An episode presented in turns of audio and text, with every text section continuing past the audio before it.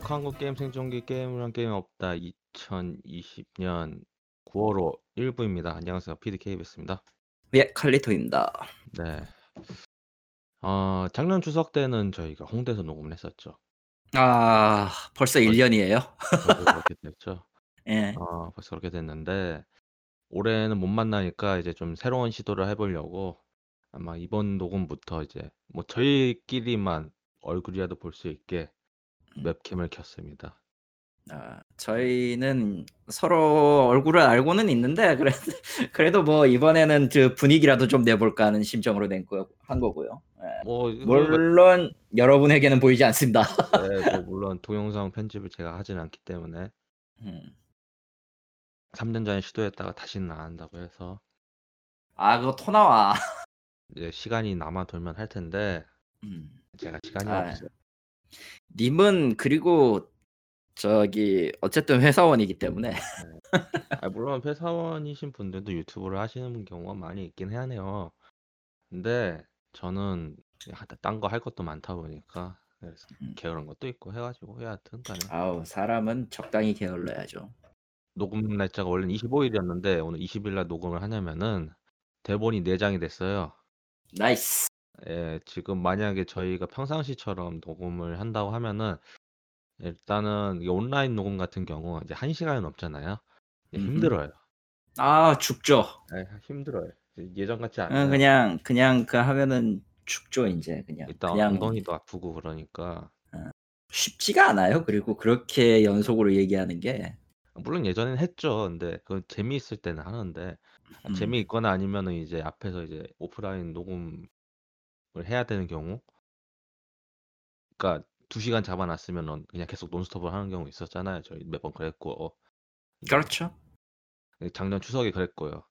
작년 추석에 그랬는데 올해는 뭐 코로나 때문에 힘들고. 제가 어제 홍대 약속이 있어가지고 나갔다 왔어요. 참 점심 때 잠깐 갔다가 갔는데. 와, 거기 지하상가 있잖아요. 홍대역 지하상가. 네. 거기 다 폐업했더라고요. 다 폐업했어? 잠깐만. 그 지하상가가 역하고 연결돼 있는 지하상가 네. 전체 말하는 거죠. 역 쪽이 전부 다. 네. 예전에는 외국인들 위주로 막 외국인뿐만 아니라 거기 이제 약속 때문에 오시는 분들도 많이 있었는데 네. 보시면 가보면 아시겠지만은 사람들도 많이 줄었고 그리고 그것도 있죠. 원래 제 토요일날 어제가 토요일이었으니까 토요일날 점심때 갔는데 느낌이 그 평일 아침 홍대 있잖아요. 그러니까 네. 코로나 이전에 평일 아침 홍대 느낌이 나더라고요. 한 10시 정도. 근데 그날은 토요일이었고 12시였다. 그래서 좀 많이 사람이 줄었더라고요. 그래가지고 참 어제 그것도 봤는데 뭐 동아일보에서인가 이제 3월부터 8월까지 서울 이제 수도권 내에서 자영업자 폐업한 거 이제 지도에 찍었더라고요. 네. 그것도 보니까 좀 많이 가셨더라고. 참 힘든 시기입니다. 그래도 오늘 추세를 보니까 오늘 87명이더라고요. 가만 있어. 85 아니었나? 잠깐 나도 헷갈려가지고 잠깐 좀 봅시다. 85든 87이 82라고 떴네요 오늘은. 80. 그래서 많이 줄기는 했는데 추석이 오고 있죠. 예, 좀 귀찮은 것들이 다음 주에 오고 다다음 주 그쯤에나 되죠. 다다음 주에 오니까. 예, 다다음 주에 오니까 안심을 할 수가 없어요 사실은.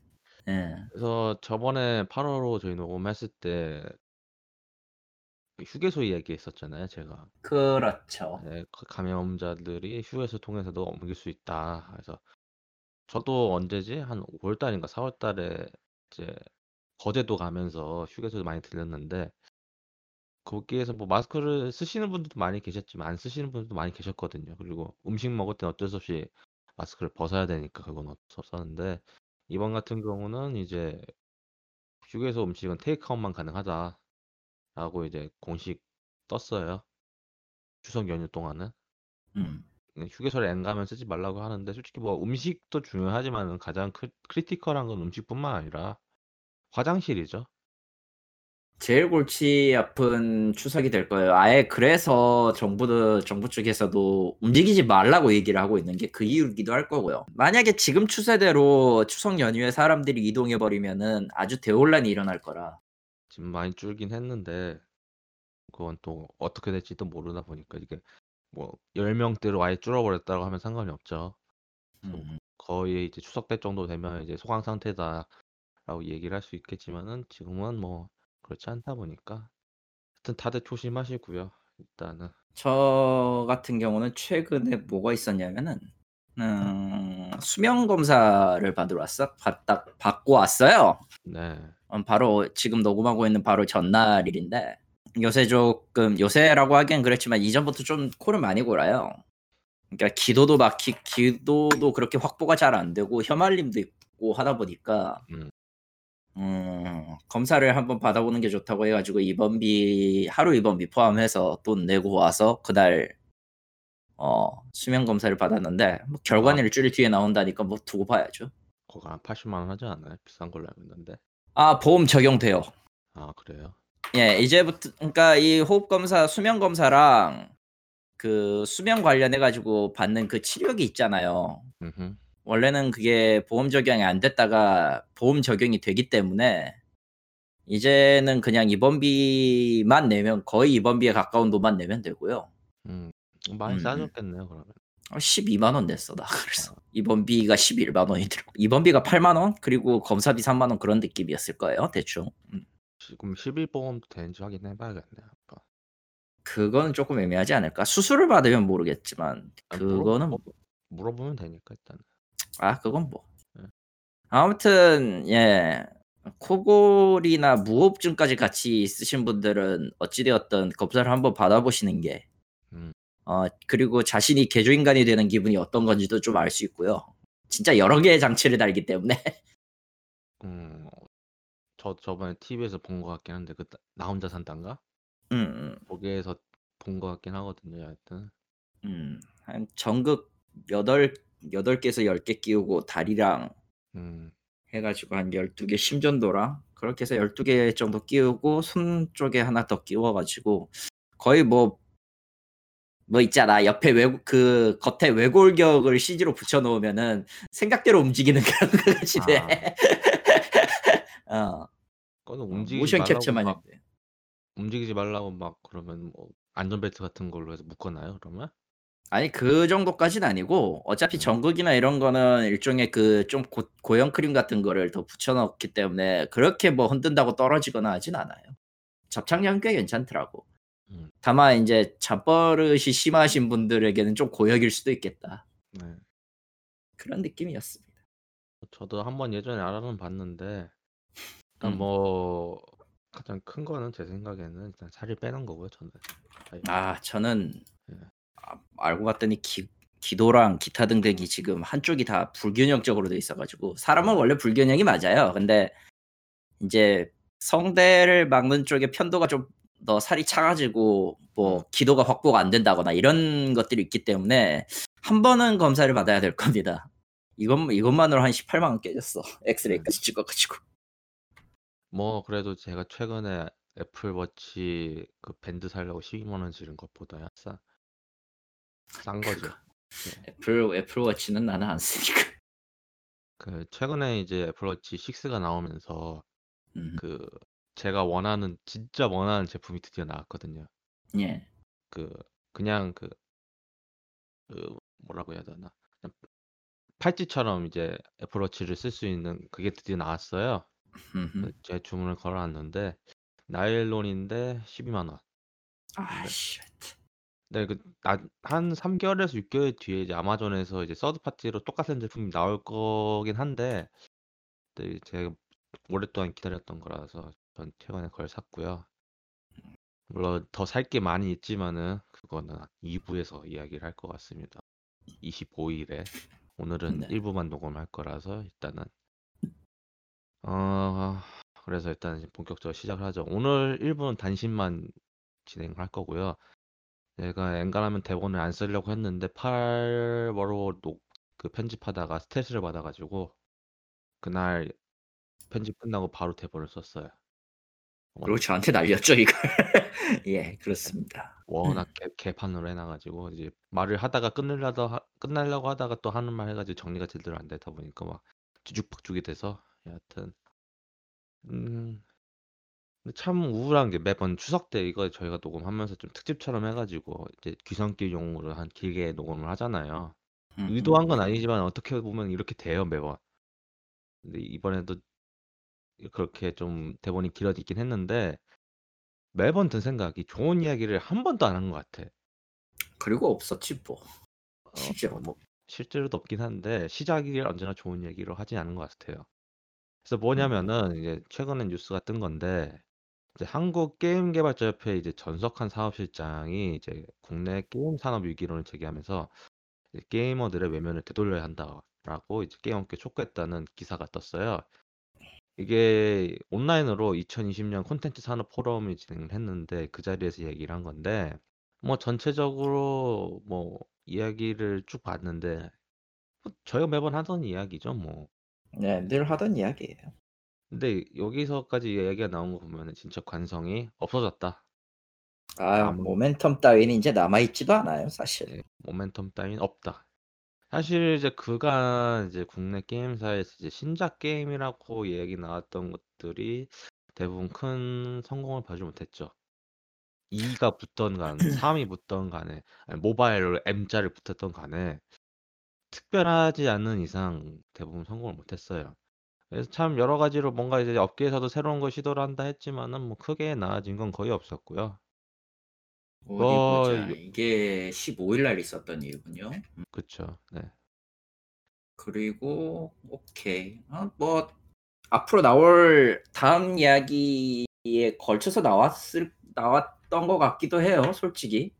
뭐 이전이긴 한데 제가 순서를 그렇게 붙였는데 그래도 국산 게임을 하는 사람들도 있지만 이제 더 이상 더더욱 이제 국산 게임에 대해 가지고 사람들의 신뢰감을 잃었던 사건이 이제 던파 슈퍼 계정 사건이 끝났. 다고 하기엔 애매한데 어느 정도 정리는 됐죠 현 상황에서는. 뭐 정리를 한다고 어찌되었던 예 정리를 한다고 수습은 하긴 했어요. 뭐 간단하게 요약을 해드리면은 이제 운영자가 이제 가진 권한 중에서 하나를 이제 무단으로 대량 아이템 복사를 해서 현지로 팔아버리거나 아니면 자기 스스로 그 이득을 취해가지고 있었다가 어느 유저가 그 해당 그 로그를 확인하다 보니까 그 던파를 해본 적은 없지만은 그게 있더라고요. 뭐 로그 같은 게 뭐 강화를 로그가 갑자기 그 라이브 로그 같은 거 그러니까 채팅에서 남는 일부 로그를 갖다가 유저들이 찾아다녔고 첫 번째 발단은 누군가가 종결템 그 수십 시간 수몇 년 정도 걸려가지고 만들어야 되는 그 최대 증폭까지 포함된 그 최종 탭을 들고 나온 게 발단이었어요. 근데 그게 하나였으면은 뭐 그러니 해요. 운이 좋았어요. 물론 그 말도 안 된다고 다들 얘기를 하지만은 그거는 뭐 계산을 해보니까 그렇게 되더라고요. 해당 그 뭐 나온 아이템 자체가 엄청난 노력을 해야지만 구할 수 있는 건데 그걸 그냥 아주 쉽게 구했고 뿐만 아니라 그거를 캐릭터 창으로 다 도배를 해버렸단 말이에요. 그래서 사람들이 뭐야 이거 이 사람 이 캐릭터 문제가 아니라 이 사람 계정 주인 대체 누구냐 그 얘기가 나와. 뒷조사를 시작을 했는데 어찌되었던 그 과정에서 난리가 났죠. 발견된 것들이. 그렇죠. 계정뿐만 아니라 거기에 있는 이제 길드까지 걸려가지고 대체 이게 누구냐 하다가 이제 사실 이 걸렸던 직원이 이제 이전에 한번 크게 문제가 됐던 직원이었다고 얘기가 나왔었고 이전에 골드 관련 그러니까 골드제가 소비하는 그 대량으로 좀 소비해야 하는 이벤트가 하나 있었는데 그걸 미리 사전에 알고 있었기 때문에 대량으로 골드를 현질 사재기한 다음에 그 이벤트 풀린과 동시에 이득을 챙겼죠.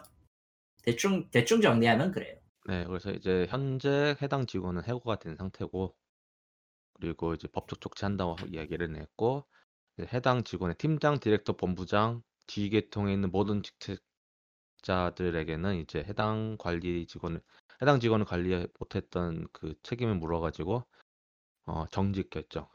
그래서 강정호 디렉터인가 장정훈 디렉터죠. 네, 그분도 이제 정직을 당한 거죠. 결론. 그 아저씨는 처음에 그 중국 쪽 던파 팀이었다고요. 네. 그 뒤로 그러니까 이전에 있었던 분이 김성욱 씨였는데 PD가 그분 후임으로 그 강정호 씨가 와가지고 욕을 되지게 먹었죠. 유저들한테. 그러니까 논란이 됐던 중국 방식의 운영 방식을 그대로 따라한 것도 있고 하다 보니까 그렇게 평가가 좋지는 않아요. 좀 오래 했던 사람들 사이에선 평가가 그렇게 좋지는 않다라는 이야기가 나오고 있고. 일단은 사실 제가 던파를 해보진 않았지만 소식 같은 거 들어오면 매번 이맘때 9월에서 11월 사이에 이제 뭐 던파 페스티벌 비슷해가지고 이제 신규 업데이트 관련돼가지고 하잖아요. 근데 뭐 지금 상황에서는 뭐 신규 업데이트 나발이고 지금 뭐 분위기가 아작 쎄하다 보니까 전체적으로 신규 업데이트를 하긴 했어요. 사실 저거 시기에 맞춰가지고 프리스트 했긴 했는데 프리스트 워낙 그 저쪽의 사건이 큰데다가 오히려 저 사건 때문에 묻힌 걸 다행으로 생각해야 된다 하고 할 정도로 그 퀄리티가 그렇게 좋지 않았기 때문에 일러스트부터 시작해서 오히려 그랬다라는 이야기만. 그리고 솔직히 저 대표가 이정현 대표가 저 쓰신 내용은 확실히 대처 자체로서는 훌륭하긴 한데 다 털어야 돼요 그냥.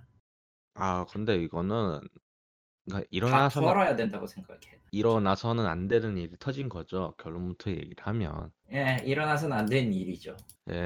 애초에 일어나서는 안 될 일이 터진 거라서 수습을 하든 이거에 대해 가지고 잘했다고 박수 칠 사람은 한 명도 없어요.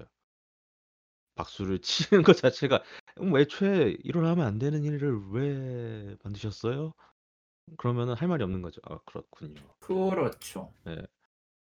그러니까 뭐 이야기 나온 거 보면은 뭐 법적 조치뿐만 아니라 전체적인 내부 그 프로세스 자체도 다 바꾼다.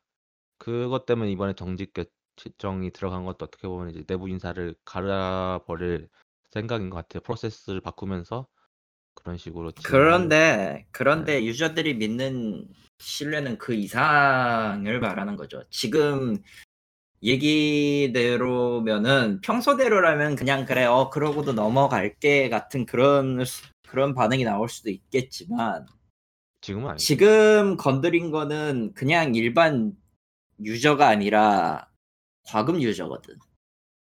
돈을 내시는 분들이 실제 그것도 상당한 돈을 내시는 분들을 건드려 버린 거거든.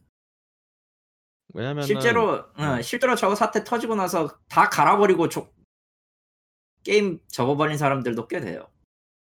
그동안 쌓아왔던 그 레어템이랑 이런 것들을 전부 강화기에다 집어넣고 싹 갈아버렸어. 사실은 그 이번에 논란이 된 캐릭터 자체가 도달할 수 없는 경지잖아요. 어떻게 보면은 도달을 해버리면은 나 더 이상 이 게임에 대해서 할 게 없다. 하산해야겠다. 근데 하산해야겠다. 무림고수야.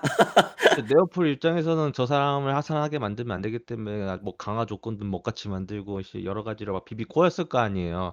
그랬죠. 근데 그냥 손쉽게 저렇게 다 도배를 해버리니까 뭐야 저 사람은 하면서 일이 커진 거고 이제는 다 진상을 알아보는 현 그 플레이어들 입장에서는 이제 상실감이 매우 크죠. 그것도 그렇지만 네오플의 선례가 남긴 가장 큰 문제점은요. 네오플만 저럴까라는 의심을 박아버렸다는 겁니다. 그것도 있죠. 네. 사실 그래서 앞서 처음에 얘기했던 게임 안 해요에 대한 논의가 나온 것도 이상할 건 아니라고 생각해요. 솔직히 얘기하면. 물론 그렇지 않은 업체들도 많다고 생각을 하지만은 사실 그거에 대해 가지고 솔직히 제 생각은 이래요. 사용자들은 알 필요가 없어요. 그러니까 플레이어는 그거에 대해서 자세히 알 필요가 없다고 저는 생각을 해요. 그걸 아는 순간부터 머리가 아프기 시작하고 다 의심하게 되거든요. 설마 저놈도? 그런 느낌 있잖아요. 그게 계속 커지다 보면은 스트레스가 오히려 더 커지기 때문에 모르는 게 더 좋아요. 사실 제 생각은 그래요. 사실상 기업이 가장 영리하게 머리를 굴려야 되는 시점은 기업이란 이건 조금 그 플레이의 입장에서는 언짢을 수 있는 발언이지만 사용자를 속여야 돼요. 잘 속여야 돼요. 정확하게는. 네, 이거는... 그러니까 설령 어느 정도의 손해가 있을 수 있는 시스템이더라도 그거를 어떻게든 심리적으로 문제가 없는 것처럼 보이게 만드는 거. 그것도 기업의 능력 중에 하나긴 하거든요. 능력이긴 한데 그게 쉽지도 않고 그래 애초에 던파라는 게임 자체가 오래되다 보니까 그게 또 그렇게 하기도 힘들어요. 그렇죠. 그리고 보니까 이번에 이제 뭐 죄송하다고 해서 미안해 해가지고 막 강화 12% 100% 뭐 아이템이나 뭐 아바타 주고 막 그렇게 한다고 하는데 퍽이나 그걸로 보상을 받을 수 있을까요? 그러니까 마음의 보상을 얻긴 힘들죠. 이 심리적인 보상의 책임 이 그 보상은 엄연히 말하면은 과금을 했던 그리고 가장 길게 플레이를 했던 유저들한테는 일절의 위로도 되지 않아요. 사실은 이미 배신을 당했잖아. 그 사람들한테는 이게 이미 마음의 상처를 당한 상태에서 뭘 주던 간에 그 마음의 상처를 메꿀 수는 없어요. 절대로 못 메꿀 거야. 그게 나아질 수는 있어요. 힐이 되긴 하는데 상처는 남아 있단 말이에요. 이거는 그러니까 일어나서는 안 되는 가장 두려운 일이 터진 거고 이건 뭘 해도 복구를 해도 결국은 끝은 파국이다. 던파다가 얼마나 그 로스가 일어날지는 아무도 모르지만은 제가 보기에는 엄청 많이 크게 큰 로스가 날 것이고 제 생각에 게임을 뜯어 고쳐야지만이 어떻게 보면 사람들이 바뀌었다고 생각을 하지. 아 던파는 뜯어 고치기도 불가능해요 지금. 그러니까 제 생각엔 뜯어 고치기 불가능하니까. 네오플 입장에서 가장 가장 최선의 수가 저거라는 건 이해를 하겠는데 가장 최선의 수는 이거죠. 모바일. 근데요 네오플이 그걸 안 한 게 아니에요 사실. 안 한 건 아닌데 이번에 준비하고 있었던 그 던파 모바일 있었잖아요. 그것도 중국에서 지금 또 보류당했잖아. 또 왜 뭐가 문제가 있는지 모르지만 하여튼 연기가 됐었던 그 소식을 본 적이 있어요. 언제가 될지도 모르는 데다가 아마 저 사건하고 겹쳐서 터졌을 수도 있겠지만 그러기에는 시간의 그 텀이 조금 더 있기 때문에 그게 100%일 확률은 없고 어찌되었든 지금 네오플 입장에서는 최악의 상황이 맞아요. 게임은 애초에 기존에 있던 사람들이 다 나가버렸기 때문에 이전 대표가 네오플 자체를 다 팔아버리고 나갔을 때 이미 다 나갔기 때문에 그렇죠. 이건 뒷소문으로 다 들은 거긴 하지만 나왔기 때문에 이미 코드 자체는 스파게티 코드라서 어떻게 뜯어 고칠 수가 없어요. 처음부터 리뉴얼한 것도 불가능해. 다시 만들어야 돼요. 아예. 다시 만들 수가 없습니다. 네, 다시 만들 수가 없어요. 이거는 그냥 뭐 이거 새로 뚝딱뚝딱 하면 되는 거 아니야? 하지만 저 당사자 현업에 있는 다 프로그래머 입장에서는 그거잖아요. 이 코드를 아는 건 신과 나만일, 이 코드의 존재를 아는 건 신과 나뿐일 것이다 해서 밑에 이제 신만의 아신다 같은 상황이야. 신도 몰라질 거예요. 이제 신도 몰라. 어떡하라고 이걸. 이게 시간을 준다고 하면은 뭐 고칠 수는 있을 거라 생각을 하는데 매우 오래 걸릴걸요. 이게 라이브 개발하고 서비스... 똑같은 난일 텐데. 이게 라이브 서비스 중에서 이걸 고친다는 것 자체가 불가능이고요. 거의 새로 만든다는 거는 거의 개발했던 시간을 몇세 배를 투자해야지만이 가능할 건데 네오플이 그럴 만한 역량이 있냐, 그리고 그럴 만한 가치가 있냐. 차라리 던파 서비스 종료하는 게 더 빠를 수도 있거든요. 오히려 한국만 접어도 돼요 사실. 어지간한 서비스는 어차피 중국은 중국 쪽에서 거의 대부분이 내주는 데다가 중국은 더 막장이거든 지금 상황이. 그럼에도 불구하고 수익이 나니까. 근데 이게 던파 유저들이 가장 짜증나는 게 그거래요. 대체할 만한 게임이 없대요. 네 없어요. 그러니까 이거는 저 같은 경우에는 콜 오브 듀티를 대체할 수 없는 게임이 대체할 수 있는 게임이 없는 거랑 같은 거죠. 사실상 그 뭐라고 해야 되지? 던파가 나온 이후 포스트 던파 표방하고 비슷하게 내놓았던 게임들은 몇 개 있었어요. 다 하나가 제 끝이 안 좋아서 그렇지. 그나마 이름을 기억하고 있는 건 차원 패자 클로저스 하나뿐이고요. 클로저스도 막장으로 가버렸기 때문에 거기도 만만치 않은 막장이 돼버려서. 그리고 그런 식으로 횡스크롤 비디엠업 횡스크롤식의 비디맵 액션인데 온라인인 게임은 이제 모바일에서나 주로 볼 수 있지 따로 뭐 있는 것도 아니고 심지어 모바일에서도 보기 힘든 장르예요? 모바일에서 하기 힘들죠. 그런 액션 자체가. 그러니까 그럼 자동 걸어놓고 해야 될 텐데 그러기에는 또 게임 자체가 또 애매해지니까. 여튼 던파이터는 다시 한번 말씀을 드리지만은 뭐 어느 정도 수습한 단계일 뿐이지 이거는 이제 시작인 거고 어떻게 던파가 바뀔지에 대해 가지고는 계속 지켜봐야 할 것 같은데 바뀔 것 같지도 않은 게 앞에서 얘기했지만 힘들다. 그래서 뭐 가장 좋은 방법은 던파를 잊고 새로 시작하는 게. 그래서 던파 얘기 여기까지 하겠고요. 네. 저는 안 해도 될 것 같아 이제. 네. 그리고 오큘러스 퀘스트 2가 프리오드가 시작을 했고 이제 정식 발매를 합니다. 이 기기의 가장 큰 장점 중에 하나는 바로 모두 무선입니다. 정확하게 얘기를 해야죠. 저거는 그냥 하나의 콘솔입니다. 간단하게 얘기하면. 뭐 그렇게 해도 볼 수 있죠. 아니 그렇게 볼 수 있는 게 아니라 실제로 그게 맞아요. 가격은 예. 네, 가격은 414,000원이고요. 가격도 나쁘지 않아요. 굉장히 지금 특이한 케이스인데 저게 원래 오큘러스는 한국에 정식으로 발매된 게 그거밖에 없지 않았나요? 그렇죠. 그 모코. 그리고 오큘러스 퀘스트 1은 나오면서 사람들의 주목을 많이 받긴 했는데 실제로는 전파 인증을 받지도 않았고 통과도 하지 않았어요. 한국 페이지는 있었는데 구매는 안 됐었고요. 한다 얘기가 나왔었을 거예요. 결국 안 된 걸로 알고 있고 이번에는 이제 프리오드 시작하면서 이제 저도 이게 관심을 갖고 있는 게 일단은 모두 무선인 게 가장 그러니까 막 뒤에 막 선 연결을 할 수도 있다고는 하는데 그냥 선 연결 안 하려고도 충분히 쓸 수 있다는 게 가장 저는 매력적이더라고요 이번에. 일단 기본적으로 오큘러스 내장 앱이 있기 때문에 그 앱을 사용해서 이제 그러니까 바이브 앱처럼 네. 플레이하는 일종의 그 핸드헬드 시스템의 핸드헬드 그러니까 휴대용 계열에 더 가까운 헤드마운트 디스플레이고요. 선을 연결해야 되는 경우는 딱 하나뿐입니다. PC하고 연결할 때뿐이에요. 네, PC 연결해서 뭐 하프레프 알릭스라던가 완전히 그러라고 만든 것 같긴 해요. 지금 홈페이지 상에는 414,000원 그러니까 64기가 모델이 단종이 됐고요. 지금 품절이에요. 네. 단종이라고 얘기하면 안 되지. 이건 품절이에요.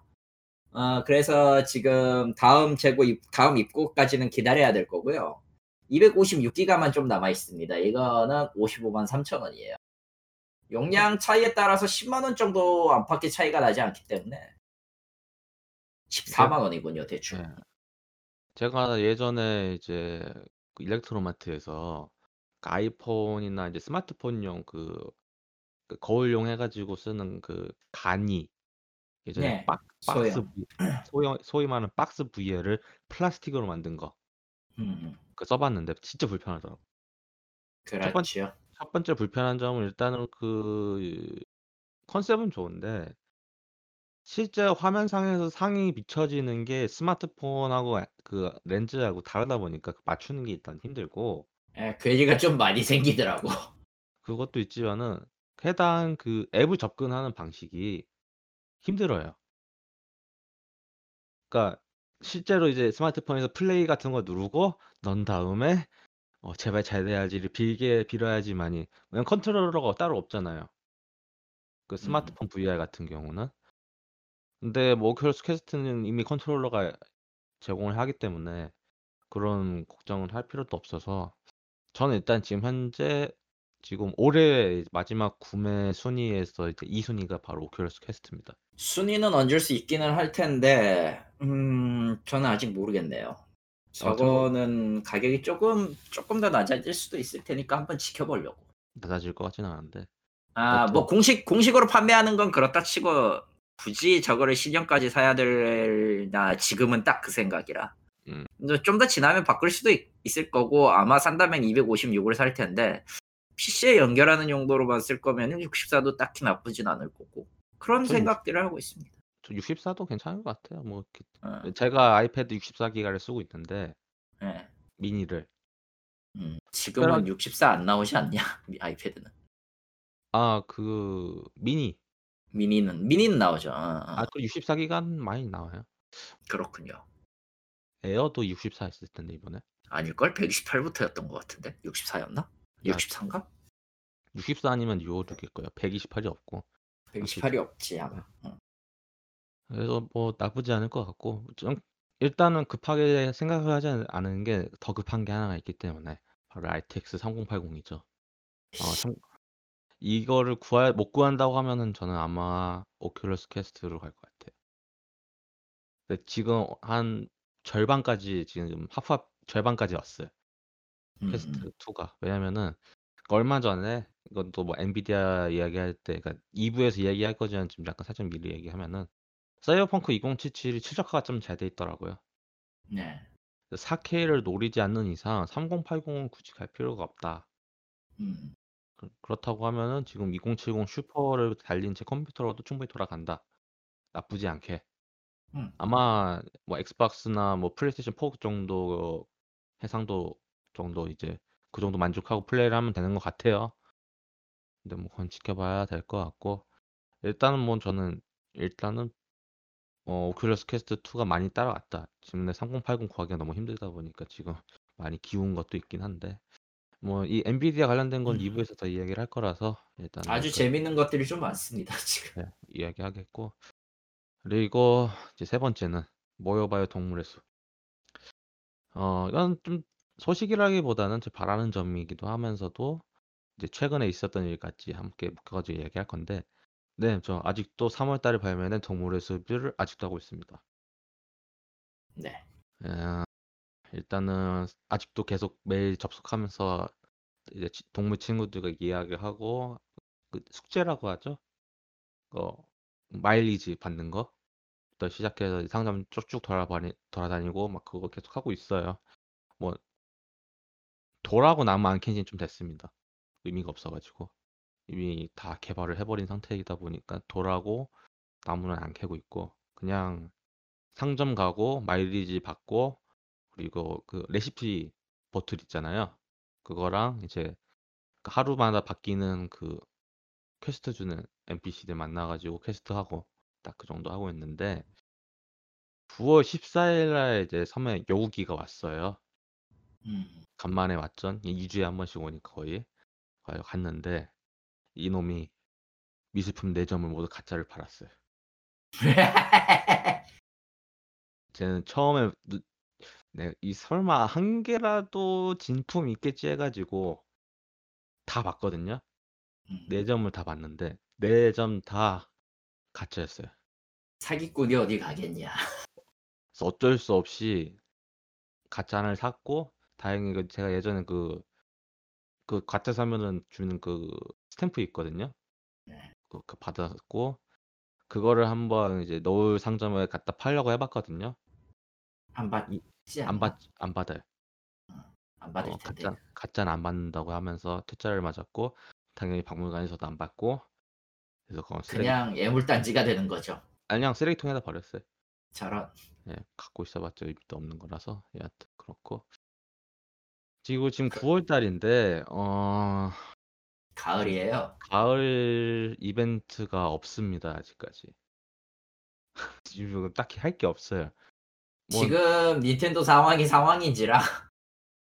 와... 걔들도 뭐 코로나 문제가 있긴 하겠지만은 그래도 뭐 추석 이벤트나 땡스기빙 이벤트 있잖아요. 뭐 물론 미국 추수감사절은 10월에서 한 11월 정도다 보니까.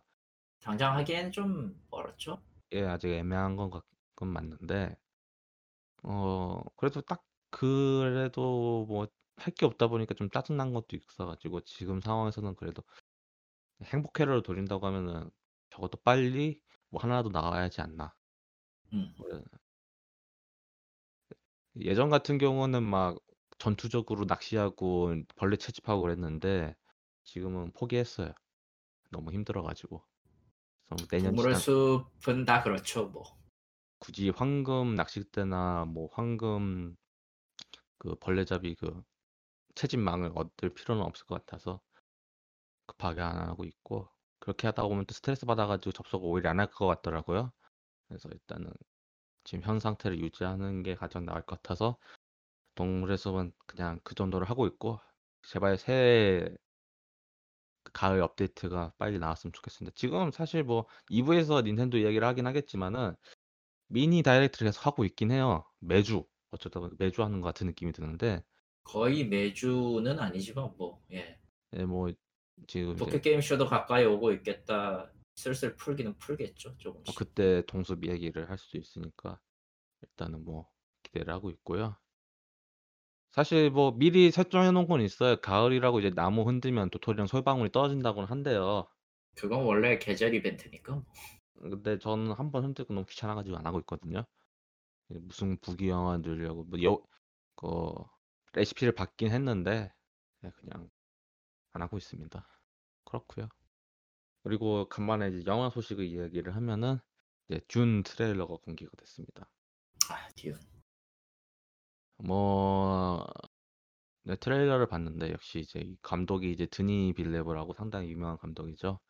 뭐 그라비티라던가 컨택트라던가 뭐 여러 가지로 이제 사람들에게 많은 사랑을 받는 감독이 이번에 이제 듄이라는 영화. 네, 그래서 저 같은 경우는 이 듄이라는 그 소설은 안 읽어봤고요. 이거를 접하게 된 계기는 듄 2000이죠. 아, 듄 2000. 예. 그러면서 이제 RTS 관련돼가지고 역사를 좀 아시는 분들이라고 하면 듄 2라고 자주 이야기를 들으셨을 거예요. 뭐 듀는 2000년 될 때부터 꽤 많은 매니아가 있었죠. 실제로도 이름이 많이 오르내렸고요. 네. 그래서 뭐 RTS 얘기하면서 물론 이제 많은 많은 그 시대 당시 나왔던 많은 전략 게임 때문에 그러니까 대중에게 인지도가 높냐고 하면은 그 정도까지는 아니긴 한데 전설은 아니지만 레전드 같은 그런 느낌이긴 해. 뭐 게임 그 역사를 좋아하시는 분들이라고 하면은 한 번씩 정도는 다 들어봤을 게임이다. 딱 그 정도고. 뭐 딱 그래서 전설은 아니지만 레전드야. 들어는 봤는데 해보지를 못했다. 저 같은 경우는 그랬고 듄도. 뭐 요즘 보니까 브라우저 단에서 돌아가는 게 있다곤 해요. 게임 같은 거 찾아보면 있는 것 같긴 한데, 왜냐면 게임 자체가 오래됐고 뭐 포팅하기 쉽다 보니까 그런 게 있는 것 같긴 한데 지금 화면 못하죠. 옛날 게임은 솔직히 옛날 게임은 진짜 엔간한 그 느낌을 그 환상을 갖고 있지 않은 이상 다시 하긴 너무 힘들어요. 추억 보정이 세게 들어갔다가 확실히 추억 보정이 세게 들어가 있기 때문에 그걸 지금 와서 다시 하자고 하면은 조금 그 위화감을 많이 느끼긴 해요. 그래서 뭐 저 같은 경우도 스팀으로 게임을 잔뜩 사놔도 다시 플레이를 못하는 이유가 게임이 오래되다 보니까 직접 플레이를 하다 보면 힘들어요 막상. 그렇다 보니까 여하튼 영화는 기대는 하고는 있는데 나쁘지도 않고 트레일러를 전체적으로 봤을 때 나쁘지 않았는데 우리 지금 영화관 상황 자체가 안 좋죠. 최근에 이제 테넷을 개봉했잖아요. 크리스토퍼 놀란 감독의. 네. 그 저도 이거 시간 여행물이라서 기대해가지고 봤는데 뭐 영화는 나쁘지 않아요. 뭐 솔직히 뭐 평이 갈리긴 하는데 저는 원래 이런 시간 여행 장르를 좋아하다 보니까 나쁘진 않게 봤는데 문제는 이게 크리스토퍼 놀란 감독의 영화임에도 불구하고 수익이 크게 안 났단 말이에요. 지금 상황에서 이게 뭐 땅 파서 장사하는 거 딴이잖아요. 그렇죠. 이게 가장 큰 문제다 보니까. 지금 현 상황에서 지금 이제 메이저급 영화들도 지금 또 연기를 준비하는 것 같아요. 대표적인 게 11월에 개봉할 이제 블랙 위도우가 또 연기를 할 것 같다. 이게 원래 5월달에 개봉이거든요. 그렇군요. 근데 지금 4월달까지 밀려가지고 지금 솔직히 MCU 영화를 안 본 게 올해가 그러니까 올해 MCU 영화를 한 번도 못 봤구나. 개봉된 게 없으니까. 개봉된 게 없죠? 네, 제 알기로는 올해 첫 파트가 블랙 위도우고 두 번째가 이터널즈일 거예요. 근데 이터널즈도 3월로 연기됐단 말이에요. 내년 3월. 제 기호는 3월인데 그래서 내년으로 연기가 됐어요. 전체적으로 지금 타임라인이 꼬여가지고 그래서 지금 현재 그나마 이제 MCU 관련돼가지고 볼만한 거는 디즈니 플러스죠. 디즈니 플러스 최근에 한국 관계 가격 공개를 했는데 한 10,000원 안 넘더라고요. 10,000원 넘나? 어허. 9,800원인가 그 정도 본 것 아, 같은데 그래도 어찌되었든 내놓긴 하네요. 서비스 시작은 아마 빨리 하려는 것 같아요. 그래서 저도 11월이 되지 않을까 생각을 하는데 그냥 제 뇌피셜입니다만은 왜 그 점이 돼야 한다고 생각하는 거는 이제 MCU 관련된 게 한국에서 소비되는 게 많다 보니까 오히려 그런 것들 때문에 곧 공개될 MCU 드라마들이 있단 말이죠. 음흠. 그게 그거와 함께 같이 들어온다고 하면은 이제 디즈니 플러스를 가입하려는 한국 사람들이 많아질 거니까 그걸 타고서 이제 좀 더 많은 사람들 확보하려던 이미 충분히 많이 디즈니 플러스는 확보를 한 건 맞지만 여하튼 간에 그래서 그거 노리는 것 같긴 한데 저는 가장 기대되는 거는 솔직히 MCU 드라마보다는 그 만달로리안 예. 스타워즈 그 용병 관련된 드라마가 있거든요. 그게 이미 시즌 1은 끝났고 아마 시즌 2가 곧 있으면 또 런칭을 할 건데 그게 생각보다 나쁘지 않다고 해서 그게 기대 중이긴 한데 여하튼 빨리 디즈니 플러스 됐으면 좋겠고 이게 되면은 아마 넷플릭스를 취소를 해야 되지 않을까 고민 중에 있습니다. 또 막상 또 넷플릭스를 취소하잖아요. 그럼 또 보고 싶다고요. 이게 사람 심리가 웃긴 게 얼마 전에 카페에 있다가 할 게 없어가지고 아 심심하다 트위터에서 딱히 좋은 얘기도 안 올라와가지고 넷플릭스나 켜서 볼까 해가지고 마션을 다시 봤거든요 최근에. 또 이게 언제든지 접속을 할 수 있으니까 언제든지 볼 수 있는 게 또 장점이다 보니까 생각이 나면 또 보는. 그래도 지금 매달 18,000원씩 내는 것도 아깝긴 한데 보지도 않으면서 그렇고요. 그게 딜레마 같아 확실히. 네. 그런 구독형은 뭔가 그 쓰지 않으면 손해가 되는 것 같은 그런 느낌이라. 전체적으로 좀 그런 게 있고요. 오늘 이제 1부 마지막 단신은 디비전 2입니다. 오늘의 녹음 날짜는 9월 20일인데 이틀 남았네요.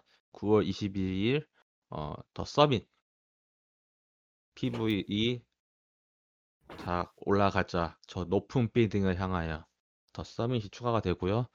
시즌 3가 시작을 합니다. 바론 셰퍼군요. 네, 바론 셰퍼를 조지로 한다. 블랙 터스크의 대가리. 근데 왜 이 사람은 디비전 요원도 아닌데 왜 조져야지? 이해가 안 가네. 사실 진짜로 조져야 되는 거는 엘리스 대통령 아닌가? 그렇죠. 왜 얘를 조져야 되는지는 이해는 안 가고 이해는 돼. 그 엘리스 대통령 잡는답시고 그냥 꽁으로 잡힐 놈이라.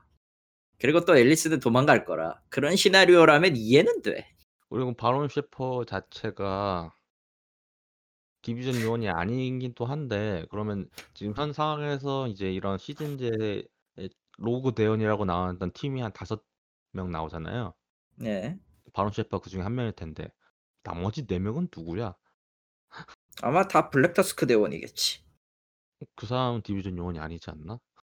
블랙터스크 대원이 아닐 거면은 지금 이제 12월 시즌 4에 공개할 페이라우 쪽 로그 디비전일 수도 있어요. 그래서 12월에는 이제 시즌 4 해가지고 페이라우가 로그 요원으로 나오는데 솔직히 이제는 어떻게 되든 와레버야 정말로. 이제 아무거나 다 짓거리는 느낌이라고 해야 되나? 그래서 문제가 뭐냐면요. 그냥 간단해요. 제가 이거를 갖고 온 이유는 그래 이건 이미 다 유출이 됐어요 저번에. 저번에 누가 이제 데이터 마이닝 통해가지고 와레버야 정말로. 시즌 4까지 나와서 페이라우까지 나온다 시즌 4로. 그래서 아마 제 레딧으로 나왔을 거예요. 그런데 그것까지는 오케이. 내년에 뭐 할 건데? 디비전 3. 디비전 3가 될까요, 과연? 이미 망한 컨텐츠라서 딱히 감흥도 없고 뭐 생각도 없는 것 같지만 그냥 쟤들이라면 그러고도 남지 않을까 싶은데. 이제 LA를 가는 건가? LA에서 앨리스 잡는 건가? 앨리스는 아마 2에서 영원히 안 나올 가능성도 높아요. 지금 상황이면. 그쵸. 어떻게 보면 악역의 최상단에 있는 사람인데 왜냐면은 이제 그리고 재밌는 거 알려줄까? 네. 악역을 잡았더니 엘리스 대통령이 그게 아니라 저기 그 다음에 프리메이슨 뜨는 거지. 그지 같은. 웬 프리메이슨? 프리메이슨이나 이런 거 음모론에 등장할 것 같은 놈들이 다 뜨는 거지. 아, 그 사실 그 저번에 이제 엘리스 대통령 뒤에 또 한 명이 있을 거라는 얘기가 나오긴 했었는데. 네. 네, 더 짜증나는 거는 시즌 4까지는 별로 기대를 안 하고 있거든요. 네. 근데 시즌 5 나오면서 이제 뭔가 다른 이야기를 한다. 그럼 다시 기대가 될 것 같긴 해요. 그러니까 진짜 디비전 3가 기대가 될 수도 있다는 거죠, 제 말은 다시. 의미가 있나? 제가 이제 디비전 2를 안 하는 건 저번에도 말씀드렸지만은 그냥 전투가 좀 지겨워서 그런 거고요. 그냥 거기서 거기 있는 느낌이다 보니까 그런 거고. 새 디비전 3는 뭔가 다르겠지라는 또 행복회를 돌리고 또 사고 또 후회하고 또 버그 또 당한 버그들 그런 거 다시 시작하는 그런 느낌이 될 것 같긴 한데 여하튼 어느 쪽이든 그냥 톰 클래시용이 죽은 이상 별 의미는 없다. 예. 근데 뭐 지금 이제 이 사이에 하나 숨겨진 게 소녀전선이 하나 있죠. 소녀전선. 의미가 있어? 옷이나 팔겠죠. 그냥 옷이나 뭐 저번에도 말씀드린 것 같은데 캐릭터를 팔면 하겠습니다. 다시 캐릭터 스킨 있잖아요. 네. 그게 나오면은 할 거예요. 근데 캐릭터 스킨이 아니라 옷이다. 안 합니다. 그렇고요. 그냥 소녀전선을 처음부터 하지 않았으면 문제가 없지 않았을까? 뭐 그렇긴 합니다만 그런 미래는 존재하지 않았으니 뭐 예, 답이 없네요. 그래서 이제 오늘 단신은 여기까지고요. 2부 예고를 하면은 엑스박스 이야기할 거고요, 플레이스테이션 5 이야기할 거고요, 닌텐도 이야기할 거고요, 엔비디아 이야기할 거고요, 그리고 마지막으로 도쿄 게임쇼 이야기할 겁니다. 도쿄 게임쇼가 25일이면은 의미가 별로 없어요. 녹음하는 시점이면 뭐 의미가 없어요. 왜 하고 있는 도중이기 때문에.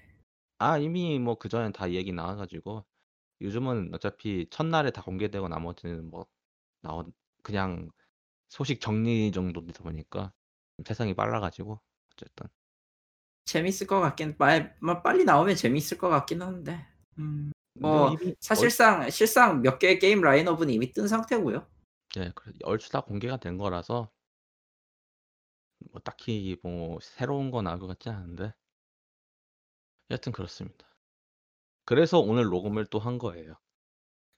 2부도 엄청 길 것 같은 분위기란 예감이 들어서 여튼 그렇습니다. 그렇군요. 저는 지금 그 다른 게임들보다는 29일에 나올 PC용 스펠렁키 2를 기대하고 있는데